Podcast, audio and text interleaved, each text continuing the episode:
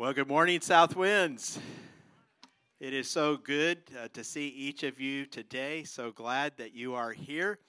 And uh, I think most of you know, but just in case you don't, uh, we want you to be aware that we are embarking on a new uh, schedule starting this week. And uh, we are going to be gathering together at 9 a.m. indoors. And we just had a great time of worship uh, inside our auditorium. Um, just before this, we've moved our outdoor service to 10:30. We are also uh, continuing our online service for those whom that serves best. And I just want to encourage those of you who are here to help us get the word out. Not everybody's going to necessarily uh, get our communications. Just know p- that uh, help people know that we are doing this.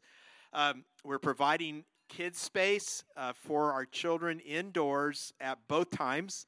Uh, and so, you know, we've had kids at 9 o'clock that were over there learning and uh, worshiping together. That's happening right now as well. So, if, if you can help get the word out about that.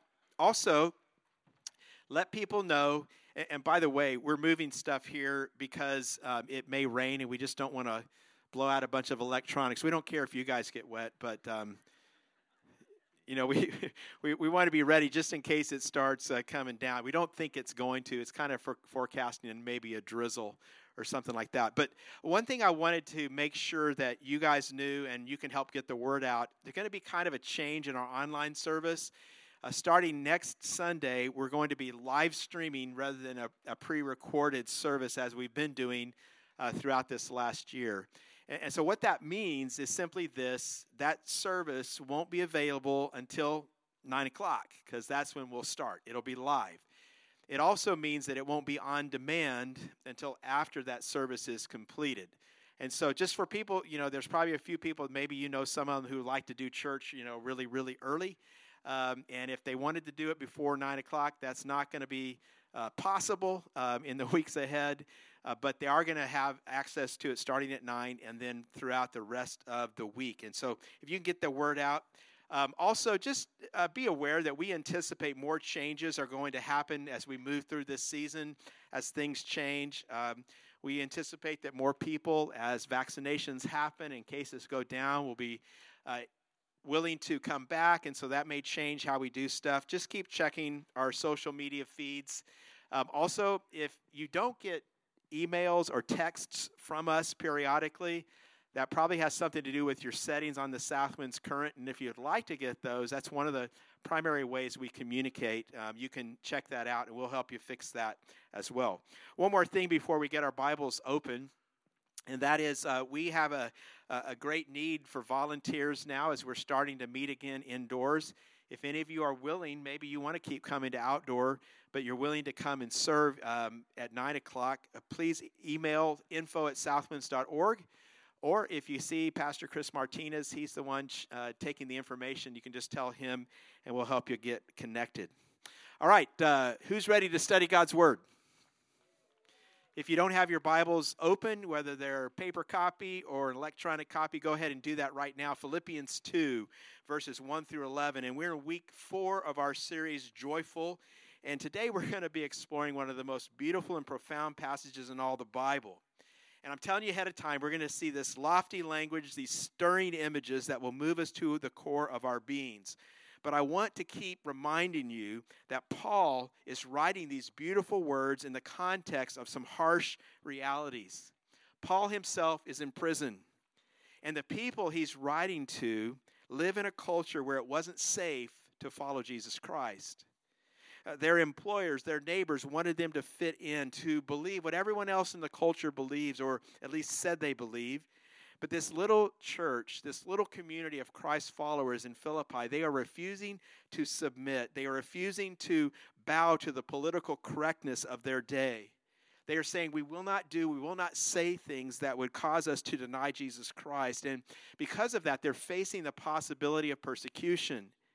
But here's what you need to know today that wasn't their primary danger. There was also a problem inside the church just as serious and that problem was disunity.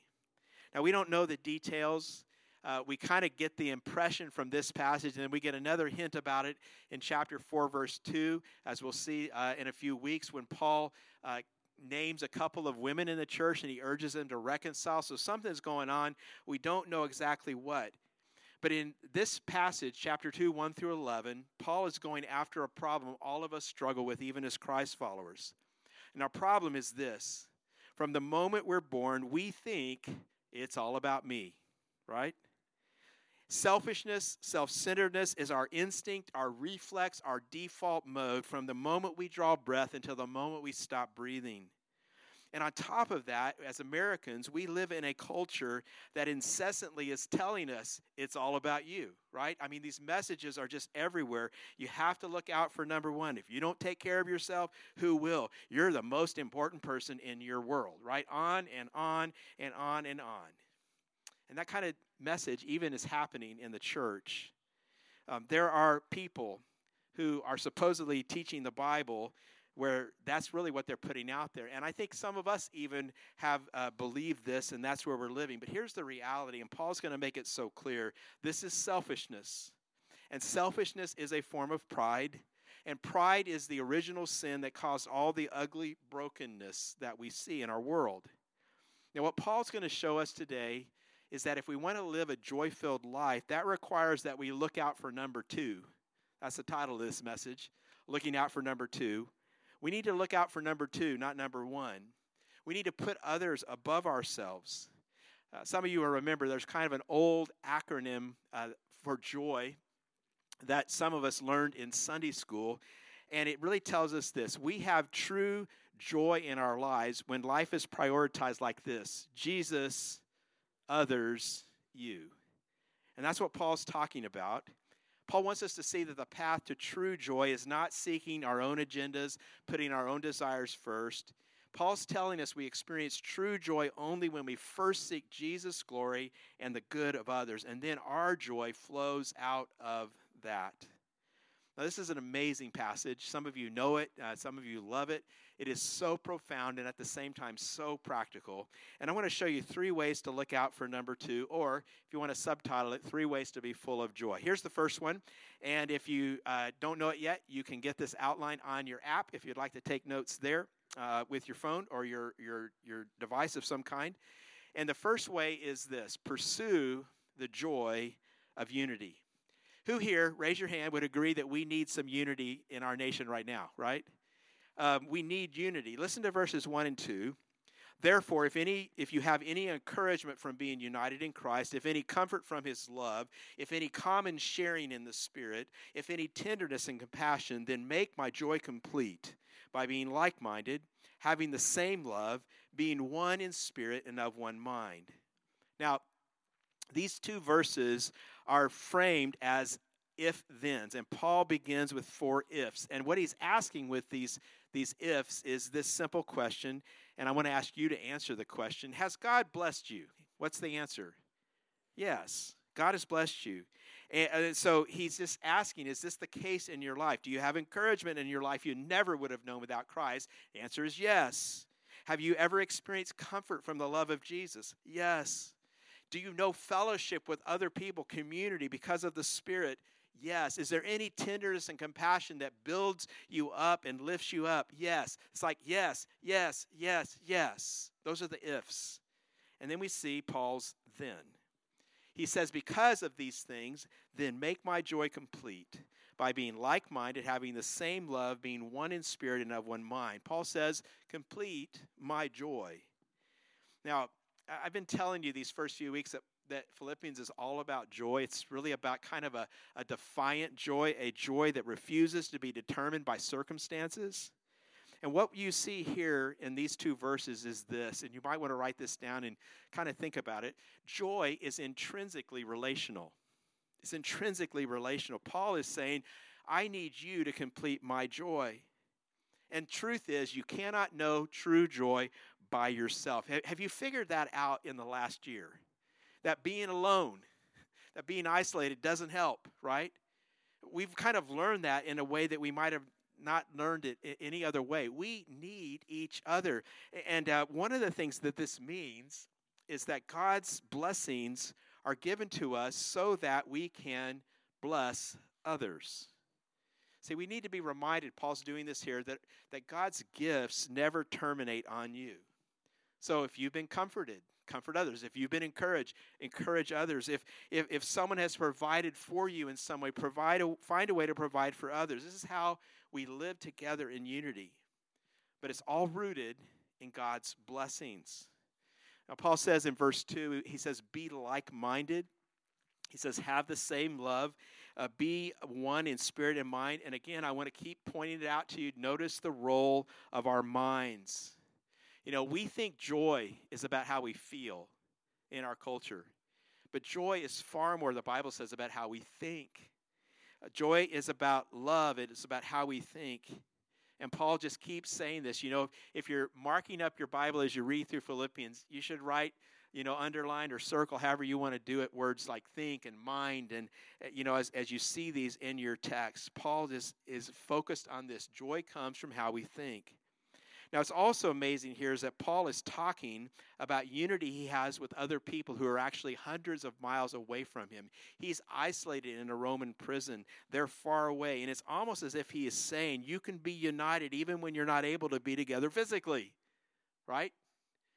So let's talk about this because these are pretty divisive times in our country, right? I mean, this is a timely word of unity right now. I mean, if you go back for a year, think about it. I mean, when everything first shut down last year, there was this kind of uh, initial unity and solidarity. But it didn't take long for disunity to erupt because, you know, everybody's got opinions, right? Uh, everything got political. And of course, we know now that uh, 2020 is going to go down as one of the most divisive years we've ever seen in our nation. And the truth, the sad truth, is that this has happened even in the church. You know, I'm kind of aware, maybe some of you are, probably you're not, but even this Sunday, as we're reopening, everyone will have opinions because there are some people in our community who've been saying we should have opened a long time ago. And by the way, by the way, there are some of those people who've been saying that who've chosen not to attend this outdoor service. So I don't quite understand. But then there are some people, and they don't think we should have opened indoors yet. They don't think it's safe yet. They think we should wait. There are some people who are mad that we're requiring masks, and then there's some of us that are mad at the people who won't wear the masks. I mean, you know, everybody's got opinions. Everything's gotten politicized. So every move we make as a church, you know, started get slotted into this social, political, you know, issues that are bigger and around us. And I just tell you that with regard to reopening, we have been praying, we've been seeking wisdom from God, we've been talking to people outside our church, getting outside counsel. Uh, we have, we've been following guidelines from public health. We're just doing our best to lay a path forward that we feel is best for the church as a whole, and then allow each of you to engage with that in whatever way that you deem best for your, yourself and your family. Now, I'm just bringing this up to remind us it's okay to have an opinion and it's okay for us to have different opinions.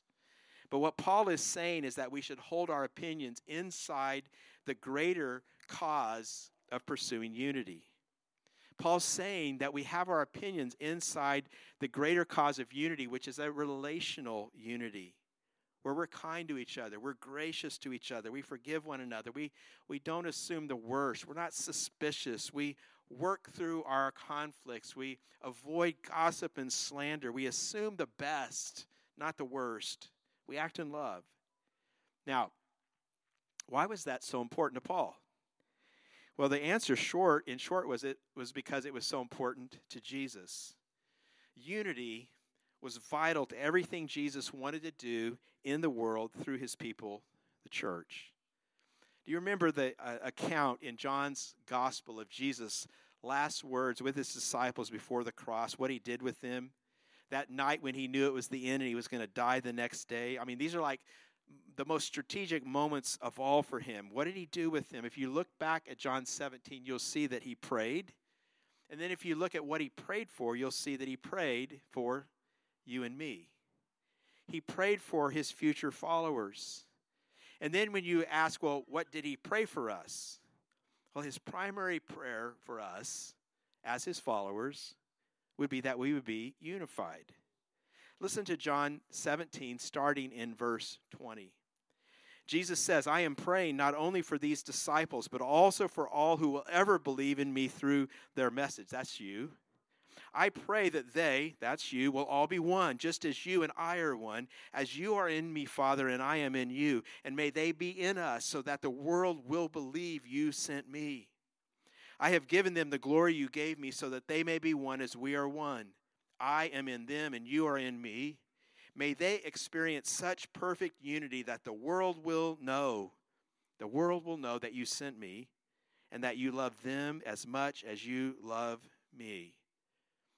We need to ask the question why did unity matter to Jesus? And the answer, first of all, is because unity reflects God's nature.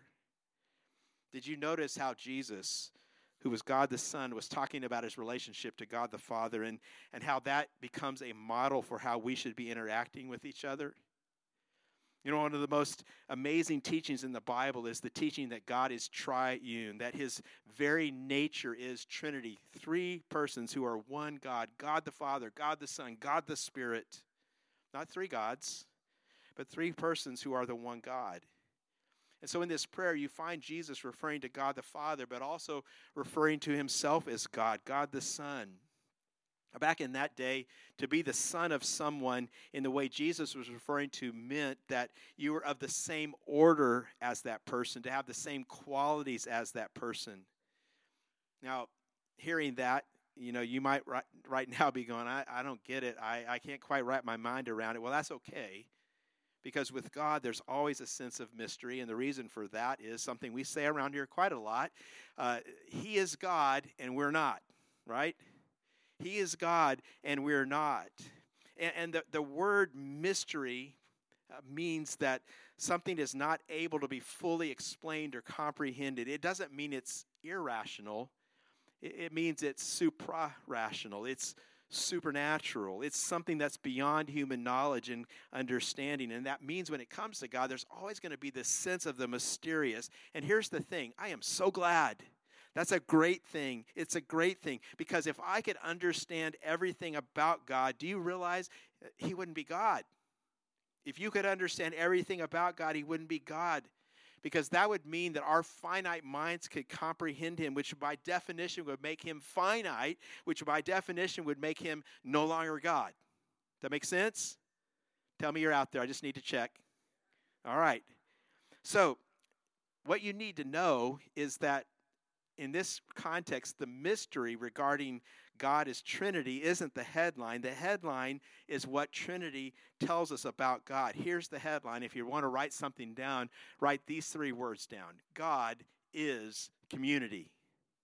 God is community. Father, Son, Spirit are community. And we are created in their image. That means we were made to be in community with them and with each other. Uh, authors Brent Curtis and John Eldredge talk about this in their book, The Sacred Romance. I want you to listen to what they say. Think of your best moments of love or friendship or creative partnership, the best times with family or friends around the dinner table, your richest conversations, the acts of simple kindness that sometimes seem like the only things that make worth, life worth living. Like the shimmer of sunlight on a lake, these are reflections of the love that flows among the Trinity. And listen to this we long for intimacy because we were made in the image of perfect intimacy. See, not only is that longing in our hearts, it was the very reason for our creation the love between the Father and the Son and the Holy Spirit could not be contained. It had to be shared. And we get this just instinctively. You know this. Anytime something happens in your life that's, that's amazing or great or wonderful or beautiful, what do you want to do? You want to tell someone about it, right? Yeah, you see the, a picture or you watch a sunrise anytime you, you just catch a glimpse of anything wonderful, you instantly want to find someone and say, Come and look, come and see this. You got to see this. You got to see this. This is why, by the way, married lovers want to increase their joy by having children. They want to share what they have. It's no wonder the 14th century uh, philosopher and theologian Meister Eckhart once wrote that we were created out of the laughter of the Trinity. this is the first reason unity matters. It is literally a God thing, literally. But unity is also something further. Now, I'm not going to spend as much time on this. We're actually going to come back to it later in our study of Philippians, but it's also there in John 17. The second reason is our unity as Jesus people, that's what captures the world's attention. Our unity as followers captures the world's attention. Unity is what tells the world that Jesus is who he says he is. And then conversely, disunity denies Jesus and what he came to do. I mean, all of us have probably talked to someone at some point in time who said, I don't have any interest in being a Christian. You say, why? They say, because Christians have all these problems. They fight among themselves. They're this, they're that. I have enough problems in my life, right? You ever talk to somebody like that? See, when we're like that, when we're not unified, we push people away. And this all means we should care deeply about unity. It's not only our joy, it's also our message. Now, just in case you're wondering, unity is not uniformity, unity is not unanimity. It's just a oneness in love, a oneness as we come together in our diversity, and the love of Christ makes us one. So, how do we get it? How do we keep it? Well, that's what Paul says next. His second way uh, that we can look out for number two, second way we can uh, be full of joy, he says we experience the joy of unity when we choose the way of humility. Choose the way of humility. This is verses 3 and 4. Paul says, Do nothing out of selfish ambition or vain conceit. Rather, in humility, value others above yourselves not looking to your own interests, but each of you to the interests of the others. Do nothing, nothing out of selfish ambition or vain conceit. Does that sound like it's addressed to America today, 2021? And I'm talking about both political parties, okay? How about, I was thinking about this, how about the state we actually live in, California? You know, the state of Hollywood celebrities, the state of Silicon Valley tech billionaires. I mean, our economy is fueled by selfish ambition. This word, Greek word for vain conceit, it's actually two words that are kind of smashed together. You pull them apart, it means empty glory. Empty glory. And the idea behind this word conceit is that something looks glorious, but there's no reality behind it. It's, it's status without substance. If you want to kind of think about these two things, you could write this down. Selfish ambition is about wanting more than others, wanting more than others. It's about aligning our lives around the pursuit of the things that benefit me, whether it's wealth or recognition or comfort or pleasure. It's about taking, not giving. Vain conceit is about thinking more of yourself than others. It's thinking, I'm more important, I'm in control, I'm smarter, I deserve this. So here's my question right now Who are you right now thinking they really need to hear this? If you're thinking that right now, here's what I need to say to you you need to forget about them and you need to think about yourself. Because this is a word for all of us. I just want to ask will you be courageous enough to ask God to show you where there's selfish ambition or vain conceit in your life? Because Paul is talking to you, Paul's talking to me. And the reality is, we all struggle with this in some way. Paul is talking about pride here. And it doesn't matter who you are. It doesn't matter what kind of personality you have, loud or, or quiet, whether you're a hard driver or you're kind of a retiring person. Everybody struggles with pride. We're all sinners, amen? And pride is the root of all sin. So all of us need to hear Paul say, Do nothing out of selfish ambition or vain conceit. But then he goes on to say what we are to do. Rather, he says, in humility, value others above yourselves. I want to stop here for a moment and tell you something you may not have ever heard before. You need to know this. Paul saying this, Paul bringing up humility was shocking in his context in the ancient uh, Greco Roman world. Uh, the Greco Roman world did not see humility as a virtue. Now, if you've ever read Greek philosophy, and I'm sure a number of you have been reading Greek philosophy, you know, on the internet sometime this last week, right? No? Okay. Well, uh, if you have ever read it, you might know that they like to talk a lot, the Greek philosophers, about virtues. They talked a lot about beauty and goodness and, and truth and things like this, but they never talked about humility. And the reason was they didn't think humility was a good thing. Humility was not a virtue. I don't know if you ever thought about this, but in our language, the words humility and humiliation are etymologically connected. You can see that, how they go together. But in their minds, those words were existentially connected. Humility and humiliation were the same things for them because humility was a trait reserved for slaves. So they lived in this honor shame culture. Status was everything, rank, reputation, that was the currency of the day. And so being humble was not something anybody aspired to be. And yet, Paul radically calls them to humility. And the reason he does that is because pride is at the heart of all disunity. We can't have unity without humility. Now, I think we kind of know what pride is. Pride's like being high on yourself and low on others. So you might think, what does that mean? Humility is being high on others and low on yourself. The answer to that's no. But humility is also not being high on others and high on yourself. And we get confused about that today. Here's what real humility is about humility is simply putting others first. Someone has said this humility is not thinking less of yourself, but thinking of yourself less. Humility is kind of interesting. Uh, maybe you've noticed this. Maybe some of you in your work have noticed this. But humility is kind of, acquired kind of a cachet in, in our culture today. And some of you have experienced this in your careers. Um, there are corporations like Apple, I, I'm aware of this, who have really put a focus on servant leadership. And so there's a lot of books. If you go to Amazon and you type in humility in business, you'll find all kinds of books about humility in, business. But here's the thing often when you get below the surface, you see something very different than what Paul's talking about.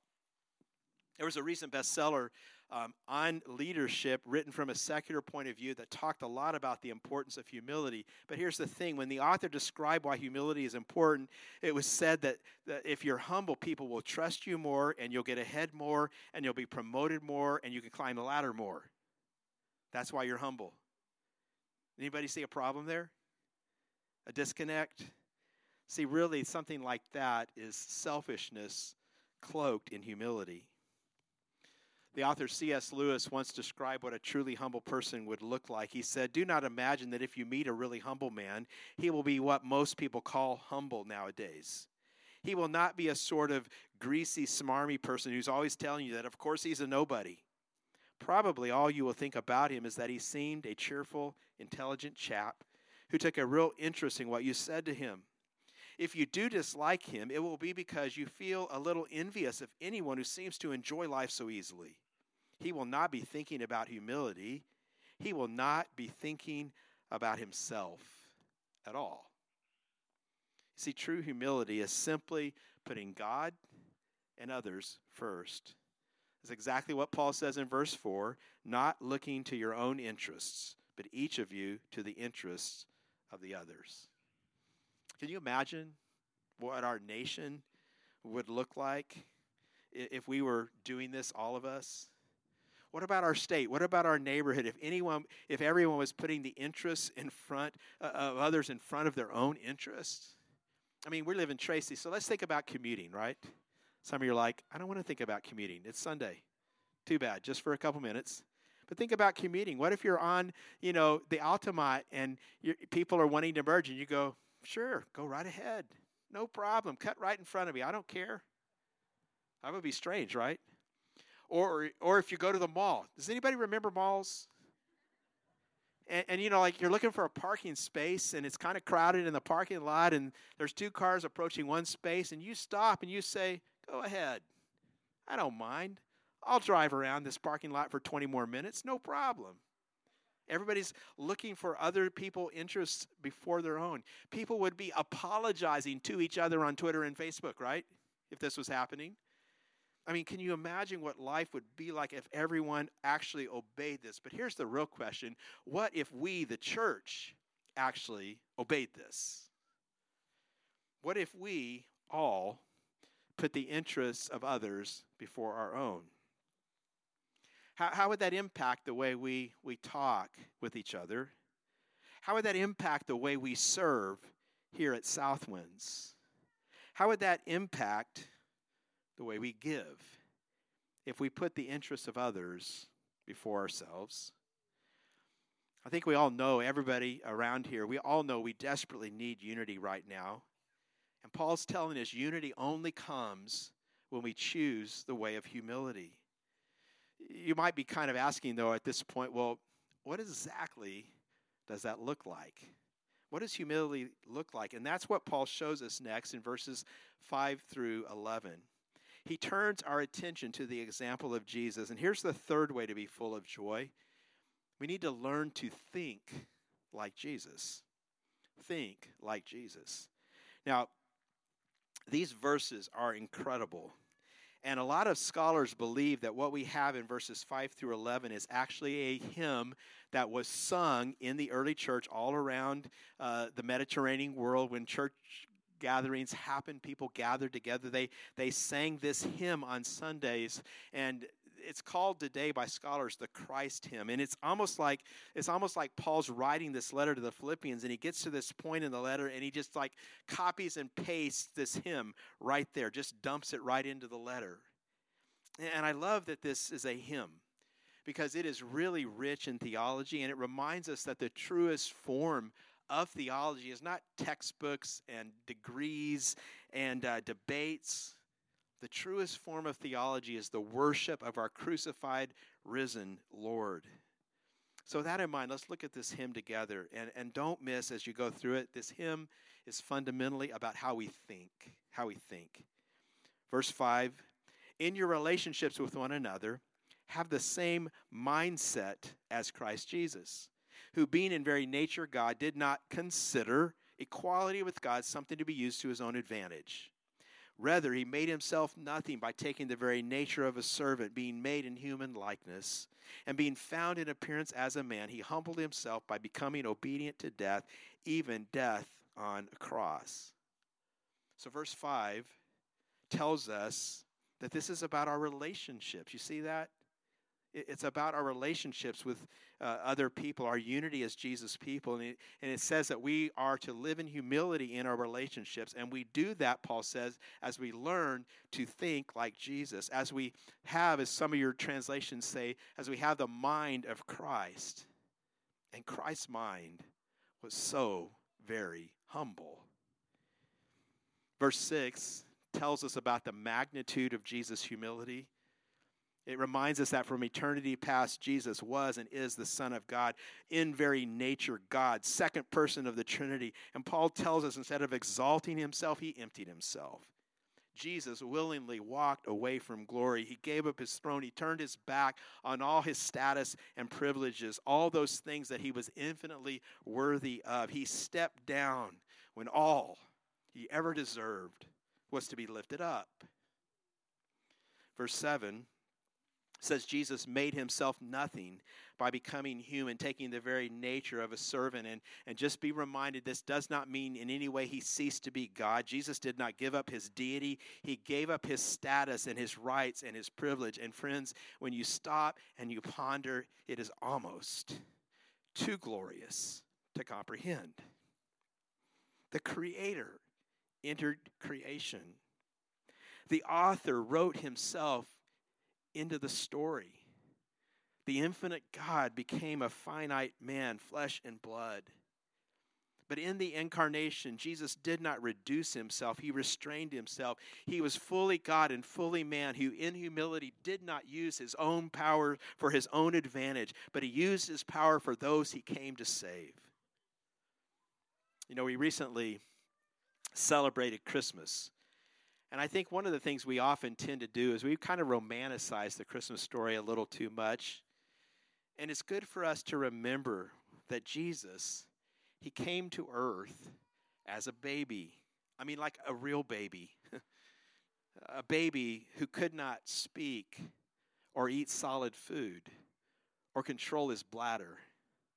A baby who was utterly dependent on one poor teenage mother for food and shelter and love.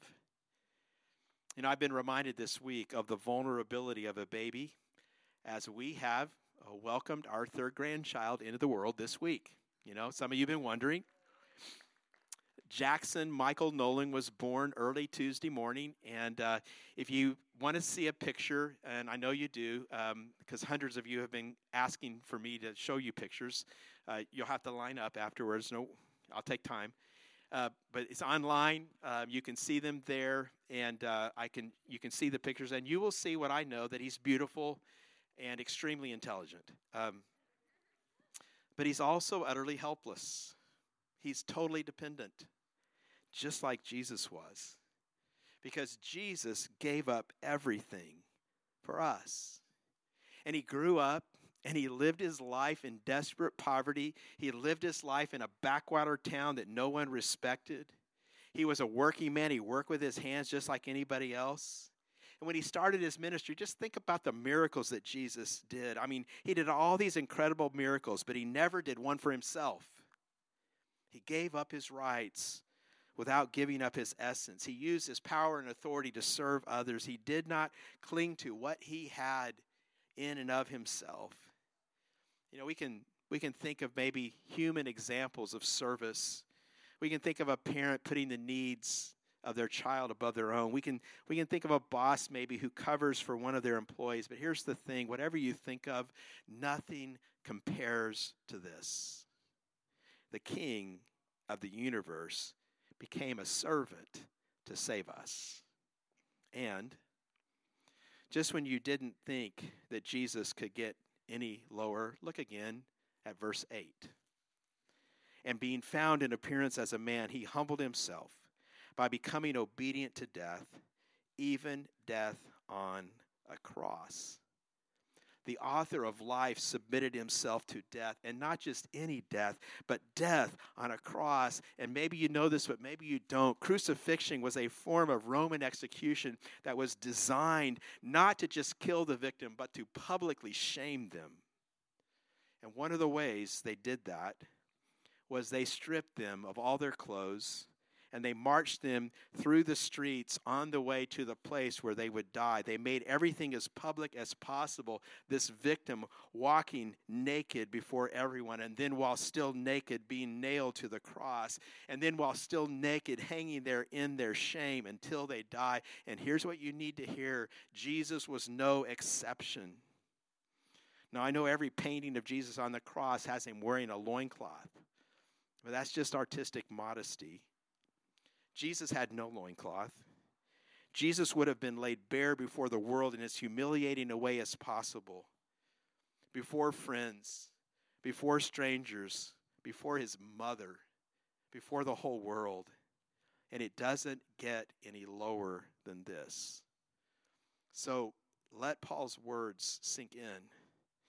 Jesus humbled himself to death, even death on a cross. And as incredible as that is, what's even more incredible is when you look at it and think about it, the emphasis here is not just Jesus' descent lower and lower and lower. The emphasis here is that Jesus did this voluntarily. His willingness to do this. He wasn't forced to do this. He chose to do this. He did it out of love. He died for our sin, and Jesus deserved none of it. And yet, for our sake, he endured all of it. But of course, this is not the end of the story. This is a story of descent and ascent. Look at the last three verses, verses 9 through 11. Therefore, God exalted him to the highest place and gave him the name that is above every name.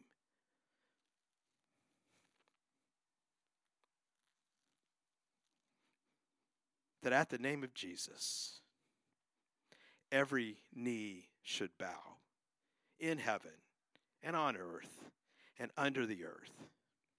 And every tongue acknowledge that Jesus Christ is Lord to the glory of God the Father. See, Jesus died, but then he rose from the dead. Amen. And then he ascended to the right hand of the Father. He who suffered is now exalted and has the name above every name. He is the Alpha and Omega, the King of kings and the Lord of lords. And Paul's word tell us something glorious. One day, every tongue will confess that Jesus is Lord. Now, that doesn't mean that one day everyone will be saved. but one day every knee will bow, whether in honor or in shame. And this tells us that our response, our obedience, is to proclaim Jesus as Lord today. Because Jesus, friends, He's Lord, whether anyone recognizes it or not. And let me ask you this question Is Jesus your Lord? Is He your Lord? You know, to trust Him as Lord, to receive His grace is the greatest thing we can do with our lives. To recognize that He died and rose and now reigns, and then to follow Him with all that is in us, that is what it means to say Jesus is Lord. And that includes humility. You know, I would say to you that saying Jesus is Lord is like the most humble statement you could ever make. And, and when you say it, and when you actually live it, it's like this fountain, a fountain that a life of humility just begins to flow from. So, so the next time you feel like boasting or bragging about something you've done or who you are, remember Jesus is Lord and give him the glory. The next time you want to you want to get your own way, remember Jesus is Lord and you will seek to serve others, put them first. The next time you want to get, to acquire, remember Jesus is Lord, and you will start looking to give in this age of acquisition and possession. See, when we think right according to God's truth, it always humbles us. It always causes us to live for Jesus' glory and to put others first as we look to Jesus, we become more and more a people who lay down our rights, a people who use our power and authority to serve others. And when we do this, friends, do not miss this. When we as the church do this together, people will see and people will be drawn to Jesus Christ. And don't forget, we will get joy, lives full of joy. Here's kind of a summary of what I think Paul's teaching us in this passage. True unity comes through humility that focuses on Christ's glory. I just want to close with this. To really understand and receive what Paul is teaching us, we have got to be honest about our pride. And that's all of us, not just some of us. C.S. Lewis wrote these words uh, as well. He said, If anyone would like to acquire humility, I can, I think, tell him the first step. The first step is to realize that one is proud. Nothing whatever can be done before it. If you think you are not conceited, it means you are very conceited indeed. And so the question that I want to leave us all with is Are you willing to admit your pride? Because this is where true joy begins. This is where true joy begins. Admitting your pride is where freedom from sin begins. This is where rich and deep relationships with other people begins. This is where knowing God begins. So acknowledge the pride that's in your heart. Hear the word of the Lord that says to all of us God opposes the proud, but he gives grace to the humble. So I call on everyone today Confess your pride, surrender control to Christ, look to him as the Savior, the Savior who humbled himself and was exalted for you. See, the, the, in the end, the final analysis, being humble has nothing to do with us thinking about our humility. Humility is a byproduct. In fact, if you're thinking about how humble you are, it's just a sign you're not humble, right? Humility is a byproduct. If you want to be humble, here's what you do fix your gaze on Jesus, focus on his glory, see who he really is. And humility will begin to grow in you as you look at him. And joy will begin to grow in you as you look at him. Would you bow your heads as we pray together? God, we thank you today. We thank you for your, son, Jesus, that you sent him and that he took on our flesh and he who was the king became a servant. He who reigns over all washed disciples' feet, and then he went to the cross in our place for our sin. And, and so, God, today we receive your grace. We trust you with open hands. We thank you once again that not only did Christ die for our sins, but he entered into our brokenness, and then he rose from the grave, and then you exalted him, and he now reigns over all.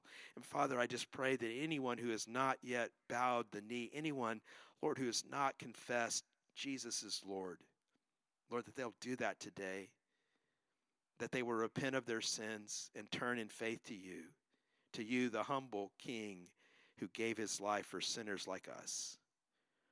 And so, Lord, we look to you today in a time that's difficult, a time where we have lots of questions. We look to you, God, and we remember that Jesus the Christ is reigning from the throne. And we pray, Lord, that as we think about that reality, that our faith would increase and we would grow in our trust and our lives would be given for you alone. We pray these things, Father, in Jesus' name. Jesus' name. And all God people together say, Amen. Amen. Thanks for coming, everybody.